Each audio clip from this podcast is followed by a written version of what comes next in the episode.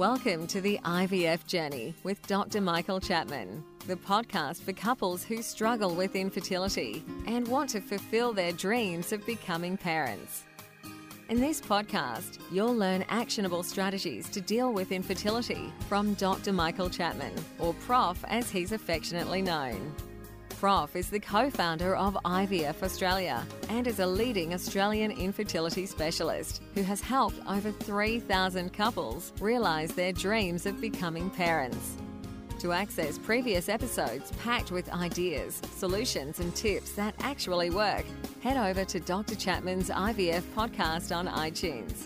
You can also ask questions by contacting Dr. Chapman's rooms on 1800 111 483 or by emailing him michael.chapman at ivf.com.au. That first cry of a baby born after the long journey of IVF remains one of the most beautiful experiences in the world. As an obstetrician and an IVF specialist, I've had the privilege of experiencing this over many thousands of times in my long career, but I still remain moved by each baby's first cry. It signifies the end of a long journey and the beginning of a new life. This is Professor Michael Chapman, co founder of IVF Australia and host of the IVF Journey podcast. Thanks for tuning in. To access all the previous episodes, head over to my website www.theivfjourney.com and select IVF Journey Podcast from the navigation menu. You'll also be able to find the various services that we provide at IVF Australia. So, today we're going to talk about surrogacy, which intriguingly has a higher hit rate on Google search than actually infertility there are obviously lots of people out there interested in surrogacy.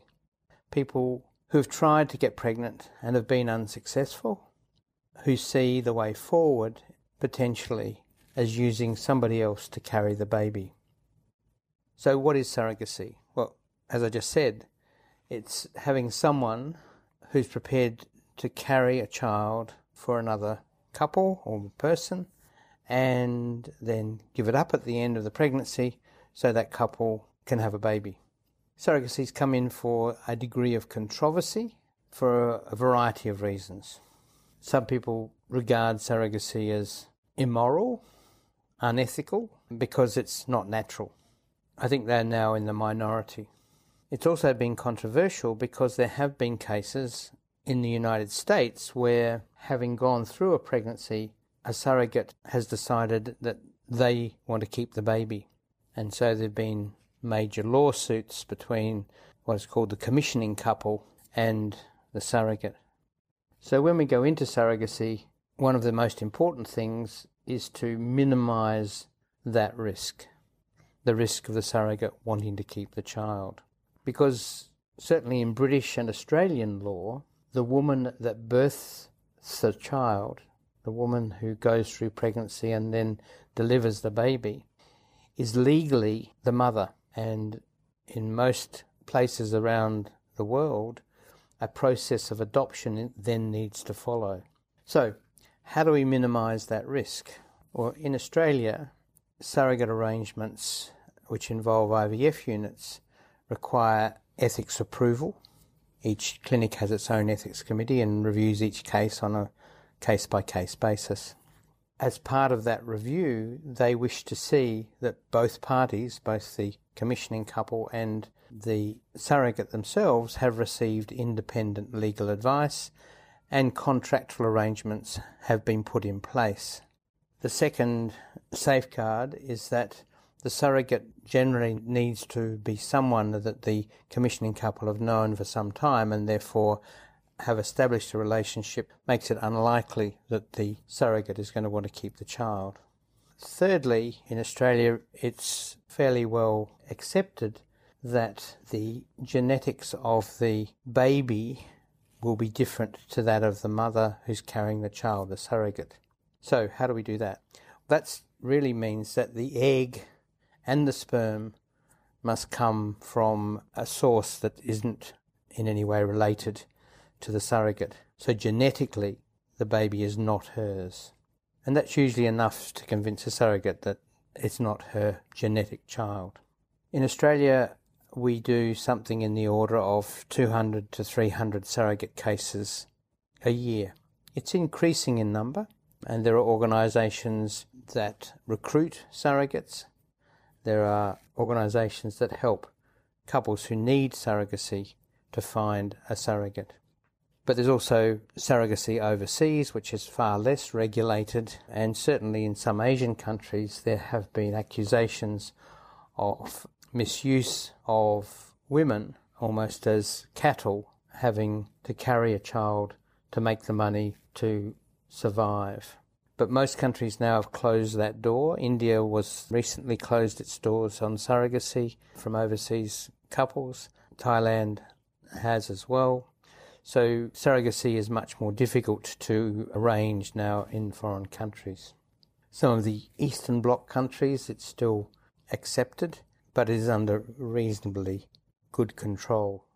So, who should have surrogacy? The classic examples are women who don't have a uterus. So, these are women perhaps who were born without a uterus, but who have ovaries that can produce eggs, but there is no uterus to carry a baby. That, that's one of the common reasons to be going down the track of surrogacy. So, in that situation, we can harvest the eggs, put them with the partner's sperm, create the embryo, and put that embryo into a third party, the surrogate. So, that's congenital abnormality, absence of the uterus. The next group are women who have lost their uterus, usually because of cancer. So, these are young women who have developed a cancer of the uterus that needs the uterus to be removed perhaps with the conservation of the ovaries if it hasn't spread anywhere. And again, we can take the, that patient through ovarian stimulation, collect eggs, and create embryos to give to a surrogate. The third group, and we're now moving into the greyer areas, but there are women who have had recurrent miscarriages six, seven, eight, nine, ten miscarriages, who it's felt the uterus is the cause of those miscarriages. They've got scar tissue in the uterus or an abnormally shaped uterus, and time and time again they've failed. And certainly, our ethics committee at IVF Australia would accept a surrogate arrangement in that scenario. Similarly, patients who have been through multiple IVF cycles, particularly these days where we've genetically tested the embryos and put them back and they are genetically normal, and they're still not getting pregnant. So, recurrent implantation failure, exactly how many times you have to do it to prove that that's the problem, is somewhat debatable. Our own ethics committee would probably want that to have happened at least five times before accepting that a surrogacy arrangement was appropriate. They really are the ones that our ethics committee is happy to deal with. You can, however, by going overseas, either US or to Eastern Europe have a situation where a surrogate carries a baby because the woman doesn't want to carry it herself. Now, there's significant controversy about whether that's appropriate or not. But you can imagine a high flying businesswoman who doesn't want months off work with a pregnancy who might say that. There's also been alleged that there have been film stars who don't want to damage their body image by carrying a baby and have had a surrogate carry the child for them. So in Australia, those would not get through an ethics committee. There is also perhaps the darker side where surrogacy arrangements have been in place for probably thousands of years, where a woman can't have a baby and so the husband's sperm is used to inseminate another woman who uses her eggs, and at the end of that pregnancy, she gives the baby over. That probably still occurs in some cultures and uh, indeed could occur in Australia. But it is risky, particularly if not organised through a appropriate service, which includes the issues around legality and ultimately the adoption process uh, that is required afterwards. So, surrogacy is an increasing service that IVF clinics are seeing and being involved in. Difficulty in finding a surrogate has continued, although it would seem for the demand in Australia there are surrogates recruitable. One of the things that has been a little bit of a barrier in Australia has been that it is illegal to undertake commercial surrogacy. What does that mean? It means that we can't formally pay a, a surrogate to carry a child. What is written is that reasonable expenses are acceptable, but in law we've never actually determined what that is. So that would take into account things like the expenses of being uh, pregnant and a mother, the visits to clinics, the time off work, those sort of issues, and figures in the order of $25,000 have been bandied around as being reasonable expenses. I believe that if it was more formalised and we said, here's $25,000, there would be women who would come forward to help their fellow woman, knowing that they weren't going to be out of pocket. But that's the future.